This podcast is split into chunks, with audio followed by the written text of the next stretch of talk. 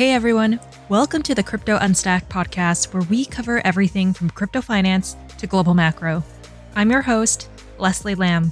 In this episode, I chat with Konstantin Kostenko, Senior Director for Blockchain Solution Architecture and Strategy with ConsenSys Mesh for Treum, the team behind Eulerbeats. At ConsenSys, Konstantin is focusing on creating multi sided platform based businesses and building production grade solutions on the Ethereum blockchain. What do you get when you apply some math to create music? Well, some serious creativity. Have you ever heard of algorithmically generated music? It sounds a bit like trance mixed with EDM, served with a side of musical surprise. That is what each Euler Beats track represents. The algorithm used to generate these pieces is based on a math function by the famous 18th century mathematician Leonhard Euler. The Euler Beats project released its first collection of 27 unique original tracks titled Genesis, and plans to launch its second collection titled Enigma on Monday, March 29th. Constantine and I discuss how this game theory experiment came together, why it's gaining traction, and how it is set up to change the way artists monetize the music industry. I had a ton of fun chatting with Constantine. Thanks so much for tuning in, and I hope you enjoy this episode.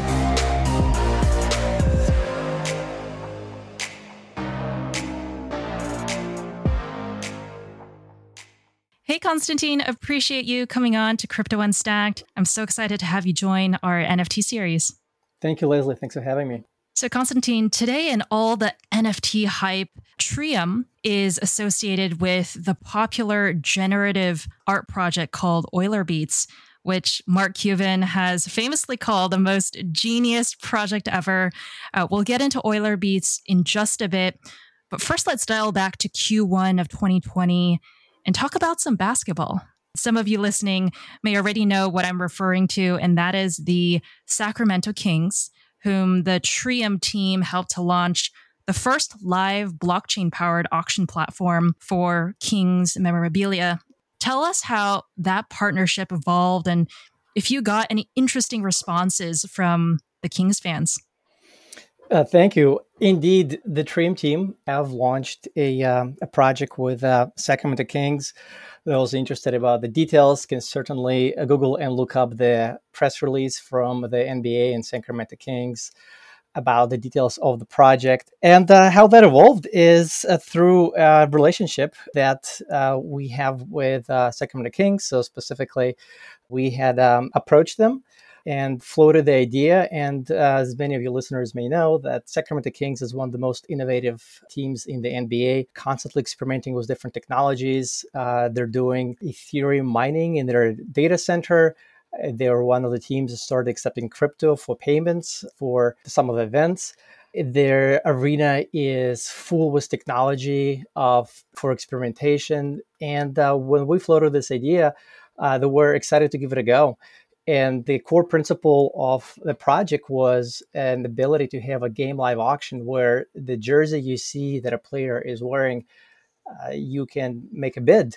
At the end of the game, you get both the jersey as well as a uh, token uh, associated with the jersey, giving the owner proof of ownership, of course, as well as a token representing that event, that uh, that event, that moment, and uh, that experience. So it was sort of like a, a live NBA top shot, except for instead of a layup, it's a, a jersey that yeah, people yeah, can exactly. auction. Yeah, yeah. They we really felt we really felt was the beginning of the project would be something where you actually capture the moment. It's it's imagine you are either at home, or because the bidding was open to people, of course, in the arena through the mobile app or people watching kind of live on the sidelines you're feeling the game. You are in the game. You feel this movement. You feel this association. And then you're also following a player and, and, you really connect with the moment. This is what sports entertainment is about. It's about capturing the moment. And so we wanted to convey that connect this digital experience live experience and physical experience into one thing and then bring it natively onto the ethereum blockchain yeah, so this is just one case study, right, of the many stakeholders that you guys work with across multiple industries, including sustainability, food, uh, fashion, right? And sports obviously is a very big part of what a lot of the audience cares about when it comes to authenticity and ownership, right? And a lot of these themes carry over to, of course, what we'll be talking about today, which is about NFTs. Um, but if we can zoom out a bit, uh, for you as a solutions architect at Treum, what are some of the mental models you have or rely on that help you come up with new types of business models within this blockchain space? For us, it's about bringing trust. It's about bringing trust to people. It's about bringing trust to consumers. And it's about being able to really build the future on a digitally native landscape on a digital native substrate. So when we think about projects, we think about can blockchain and the trustless environment where we're all moving towards very rapidly, will that be a differentiator? Will this make life easier for a consumer? Uh, will it make the business efficient and more competitive? And ultimately, will it rise all the boats that are participating uh, in this ecosystem? So earlier in my career was ConsenSys, I was part of the enterprise team, and uh, I would say 80% of my time when clients approached us with a, a blockchain idea solution, we would say, no, let's not do this. And here's why. Especially during the ICO craze, people pitch different ideas and uh, we're seeking our advice and help and say, let's do a token. And our response would be, let's not. And here's why. And we would convince them, in essence, talk our potential clients out of working with us because we did not want to do blockchain for the sake of a blockchain. It's it's certainly not the right approach. You, if you can do something without a token, you should do it without a token. You really need to understand what is the value, what is the meaning of the token, and what benefit it provides in the very immediate future as you release this project as well as what you can do with the token later with the community later and how that can be a building block for connecting the dots in the future in a way that would not have been possible before. So that's the approach we use on the Treum team when we think about the projects. This is about really building a different type of uh, infrastructure and different ecosystem to help businesses get into the tokenized world, but in a smart way. I want to draw on one of your personal interests that ties into what you just said. And this is a concept I really love learning about actually when um, I was doing a bit of research on yourself and the Treum team. And that is the circular economy, which you write about on your blog, iFirebrand. Could you tell us what the circular economy means and why it's important to you? So, circular economy is a concept that was uh, pioneered by Ellen MacArthur Foundation. It became fairly popular five or six years ago. And over the past two or three years, they're entering the phase, when I say there, it's the community entering the phase of creating solutions that are economical, make sense. And circular economy is really about two things. Is one, how do you re-engineer all the processes that go into making things in such a way that you produce least amount of waste. In essence you eliminate the waste not at the end of the cycle when a product is in the consumer's hands but even as you go through the process. And so the idea here is how can you capture this item and have it re-enter back into the usable ecosystem so that the energy is not wasted. Well, recycling turns out to be not the most efficient way of actually capturing this energy. A more effective way would be reusing something. And so where blockchain comes in, where Treum excitement comes in here is that in our view, and my personal view, because I write about it, a personal as well on ifirebrand.com, is that how do you connect these discrete systems? Because for change of this magnitude, there's so many different actors that really don't trust each other, that really don't have an incentive to trust each other. And so our view here is that if you can create a system that incentivizes people to take the right next circular step or the right next step in the process, you can then create incentives so people do take the right next step. The reason blockchain comes in here is that you can program incentives right into the product you're holding. And then the beauty here is that on the Ethereum blockchain, we use the words as media legos or um, or money legos, you can then couple those incentives with the product. Maybe it could be government incentive, and because it's on a blockchain, can be linked into the physical real world. You can truly create a system that works. This has not yet been done before a lot of early successes are centralized successes. So, for example, companies like IKEA are doing um, projects where you can return something back to the center itself and get resold. And that's early successes through the centralized systems. But how do you actually get everybody who's unrelated to work together? And I think the magic there is in the blockchain. I love that. To quote something that you wrote, when it comes to circularity or the circular economy, it's about open networks. I'm curious to know how is the Ethereum network designed to scale circularity? And in your words, kind of enable and future proof a lot of these circular economy initiatives that are permeating into the crypto space that we see today?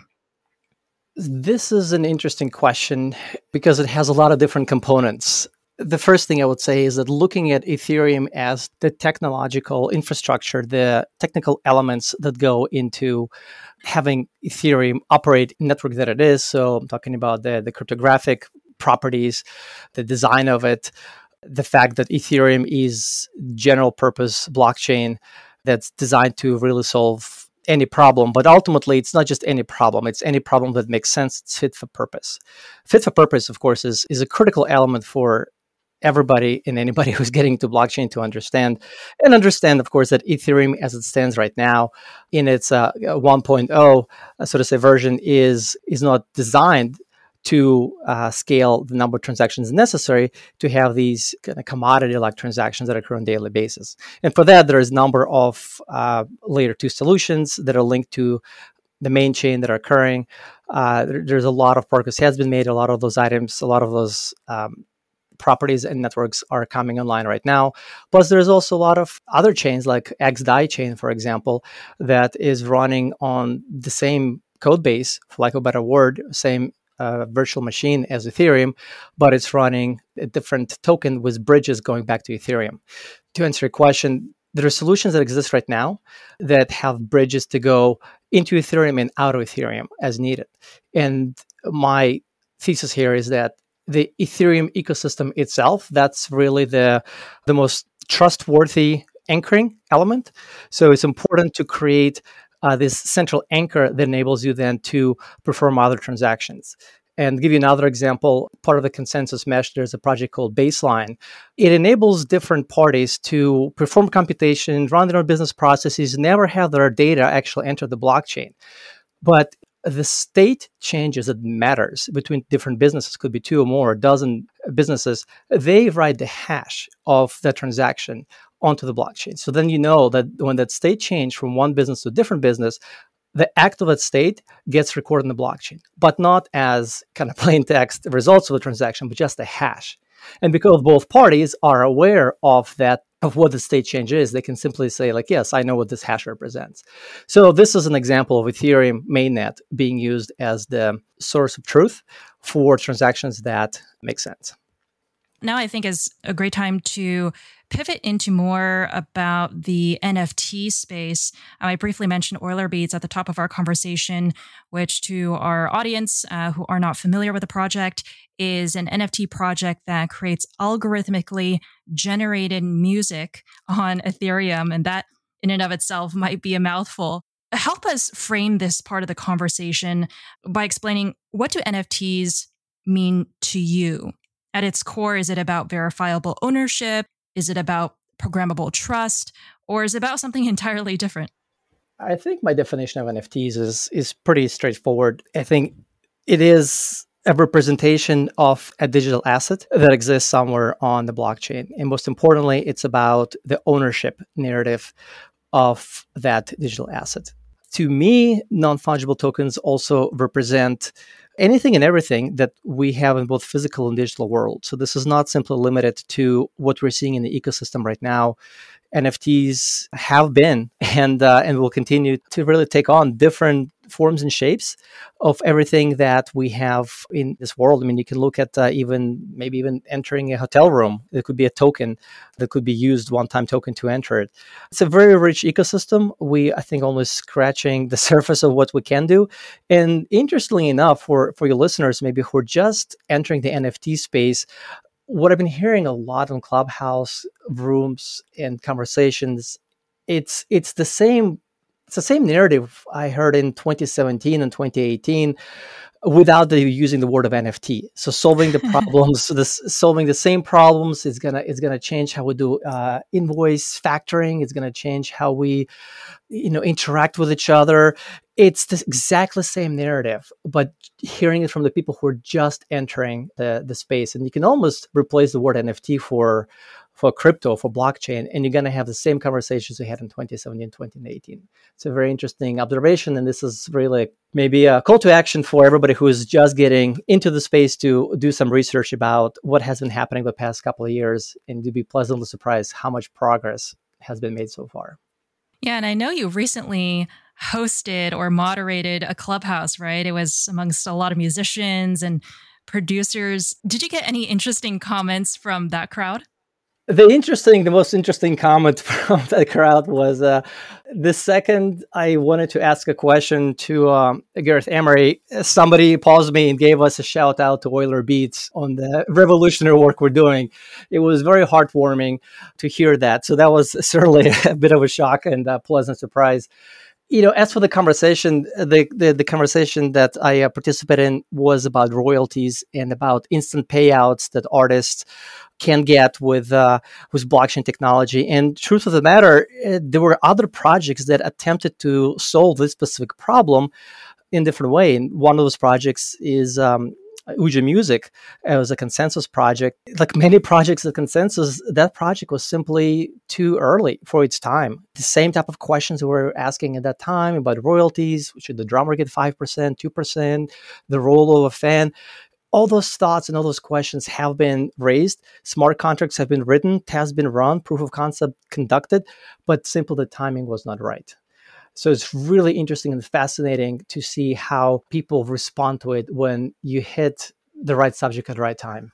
Speaking of, you know, right place, right time, why generative art now? Why is it capturing the really the hearts and wallets of you know so many people how did your team come up with the idea behind euler beats of making this generative music so for us it was a um i would say it was an overnight success five years in the making i love that uh, when it comes to blockchain technology and thinking about the Treum platform as a tokenization engine. As you can imagine, we use our platform to help our enterprise customers to tokenize um, different uh, products and services, as you've seen with Sacramento Kings and, and, a number of other clients.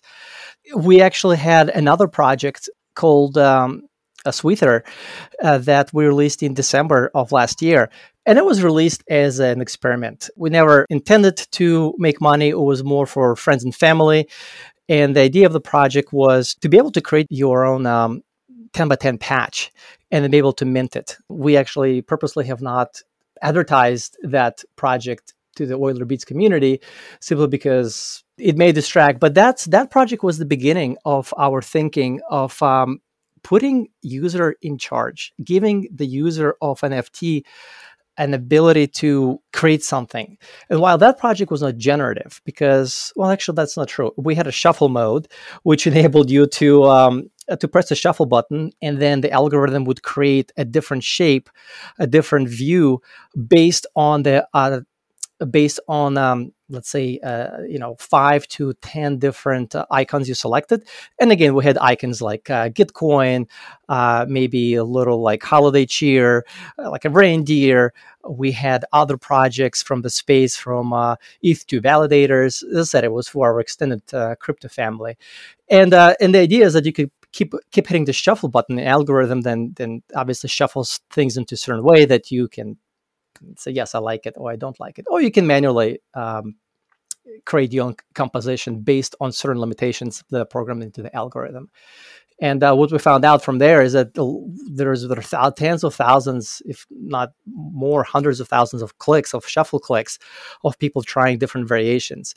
And so with that, that was also that was an input inspiration into Euler Beats, where we wanted to uh, bring this idea of constraint because it's hard for people to make decisions. But if you provide the right set of constraints and some um, freeing factors, then people kind of enjoy these guardrails that enable them to create something new. And so that was the the idea for Euler Beats. Again, a lot of a lot of ideas went into creating and paying respect to the mathematician and the, the function and the Euler number, and then create the algorithm that generates the visual aspect as well as the audio aspect while taking something from the user. So specifically in Euler Beats, we're taking the address of the wallet that does the generation, as well as the hash of the block that's being created, and using that as an input, along with a few other random variables and the algorithm to generate the actual artwork and the music itself. Yeah, let's talk about that pricing mechanism, right? Because I think this is really what sets Euler Beats apart from a lot of the other platforms. You know, tell us how the bonding curve you guys use impacts the pricing mechanism of the artwork. Yes, of course. Indeed. So the beauty of Euler Beats is this uh, innovation. There's a lot of a lot we packed a lot into this project together. It's uh, it's both the royalty system for the original print owners it's a bonding curve for pricing the prints with ability to burn and actual print the print. So let me go in a bit of a detail. The basic idea here is that um, uh, once the original token is printed, you can create prints of it. And the price of each print uh, rises with every time somebody buys a print. And then 8% of the sales price goes to the holder of the original token. So mm-hmm. every time somebody buys a print, the price goes up, price goes up. That gives instant liquidity to the price of a given token. And this means that the, the critical innovation here is that you now hold this NFT, you hold this token. You no longer need to go to a secondary market such as OpenSea or something else. You can instantly sell the token in essence back into the into the smart contract and then extract the liquidity uh, the the price of the token. So the way this works is when you burn or in essence redeem your token, you get ninety percent of the last price paid for the token. So in certain cases, you are able to let's say buy a token for one ETH, and then somebody buys two more tokens after you, and all of a sudden the value of the token is let's say 1.3 ETH right? So if you were to burn your token, then you would actually make money on that uh, token. Uh, we mm-hmm. um, you know, people buy Euler Beats for art. I think people buy Euler Beats for uh, the music and the fact this was the first project ever with these properties. And so we have in our community and Discord a whole slew of people who are just holding it because they have no intention to selling this ever, simply because of significance of what it is. Many people in our community look at this as an equivalent to uh, CryptoPunks, something so different. It's it's it's a first for the music and um, it's really interesting to see where this will go in the future but people are certainly looking at this bonding curve as a really interesting economic experiment that influences people's behavior. And it's it's our execution of a game theory experiment which was designed on purpose. And for for our next release uh, the enigma uh, we will be tweaking certain aspects of the bonding curve in reaction to the feedback from the community, as well as our desire to run a different game theory experiment as well. That's super fascinating. One question is, you know, when we talk about NFTs, we can't not talk about standards because I think that's kind of what people are discovering right now, which standard might work better, which is more flexible. Euler Beats uses the ERC 1155 standard.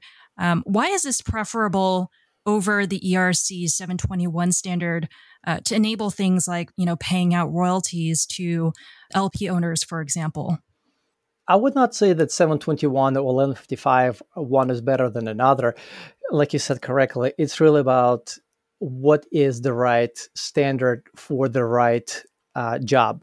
In this case, the reason we chose to use 1155 is that it gives it has this unique feature where you can in within the same contract you can print both a fungible token as well as non-fungible token.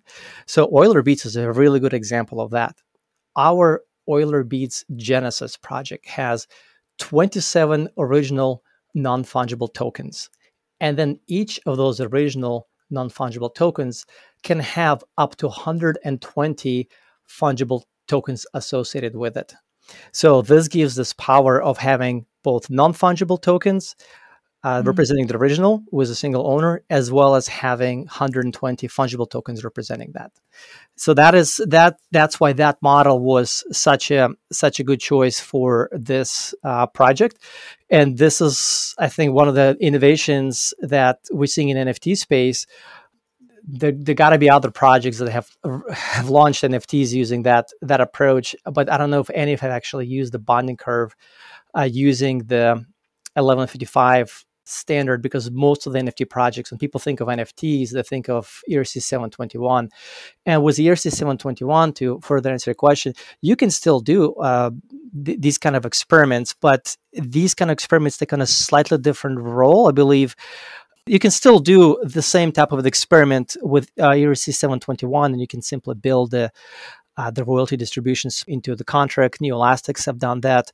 Or you can use different platforms where things become a little bit more complicated because then you have to use the smart contract associated with that platform and maybe even using the tokens of the platform if, if there's depending how the economics of the platform work the value of the tokens may go up or down which may be good or bad for the artist the same could be said about ethereum in general. So it's just different trade-offs for making these decisions and i think it's critical for the artists and creatives getting to the space to at least have a, a good understanding of those trade-offs or at least find somebody who can help them understand or maybe even implement it for them so that they can focus on creating art and not necessarily uh, focusing on the, the token economics Konstantin, as we wrap up here, I would love for you to share about any milestones you guys have achieved, right? You haven't been up and running for that long, but you have some pretty astounding stats already. And, and I would love for you to share any details on the upcoming auction that you guys have as well uh, for the original Euler Beats LPs.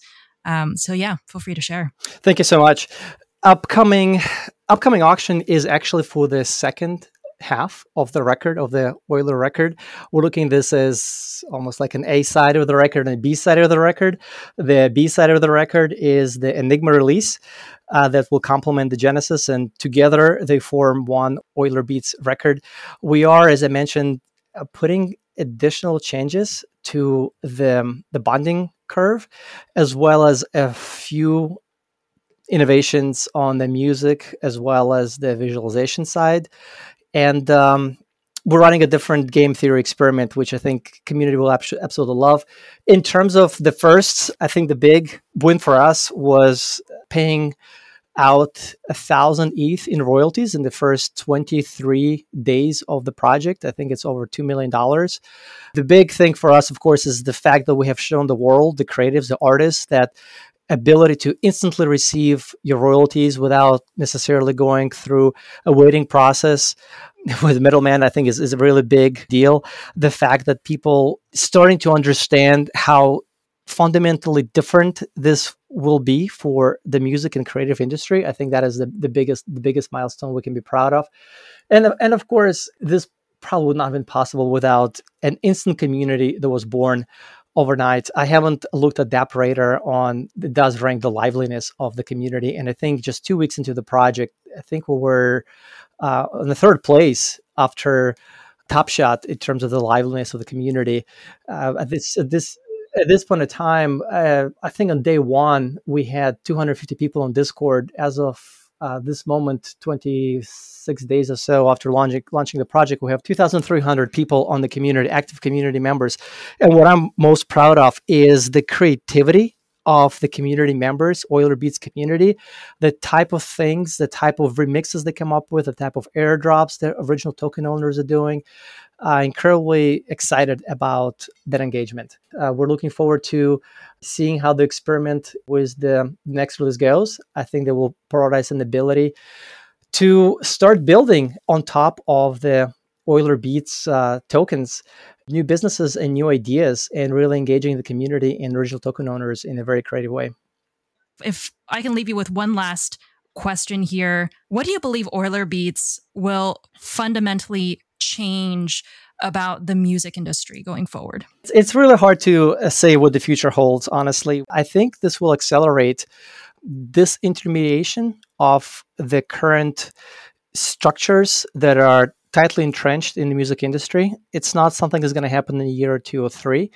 But uh, to quote uh, Joe Lubin, the founder of ConsenSys, I think what this will do is it will right fit and right size and in essence find the true market price for the services the intermediaries provide. From now on, everybody in the music industry who has a role in the process will be challenged by the market forces. And those intermediaries that provide value will absolutely continue to provide value. But the intermediaries that are simply rent seekers, simply because they've been in the ecosystem for years and are not really providing any value to the artists or to the producers or to the consumers, they will be challenged and their existence will be questioned. Or the pricing for their services will be questioned with this process. I think that we will absolutely see that, and the time has come for that change. Great. Well, that's a great place to end on. Constantine, appreciate so much for coming on Crypto Unstacked and look forward to following the project and wish Euler Beats much success. Thanks so much. It's been a pleasure. Thank you so much. The Crypto Unstacked podcast is meant for informational purposes only and should not be considered as financial or investment advice. Nothing expressed in this podcast should be construed as a solicitation, recommendation, endorsement, or offer by Amber Group to buy or sell any financial products. Information expressed by the host or guest in this podcast does not necessarily reflect the views of Amber Group.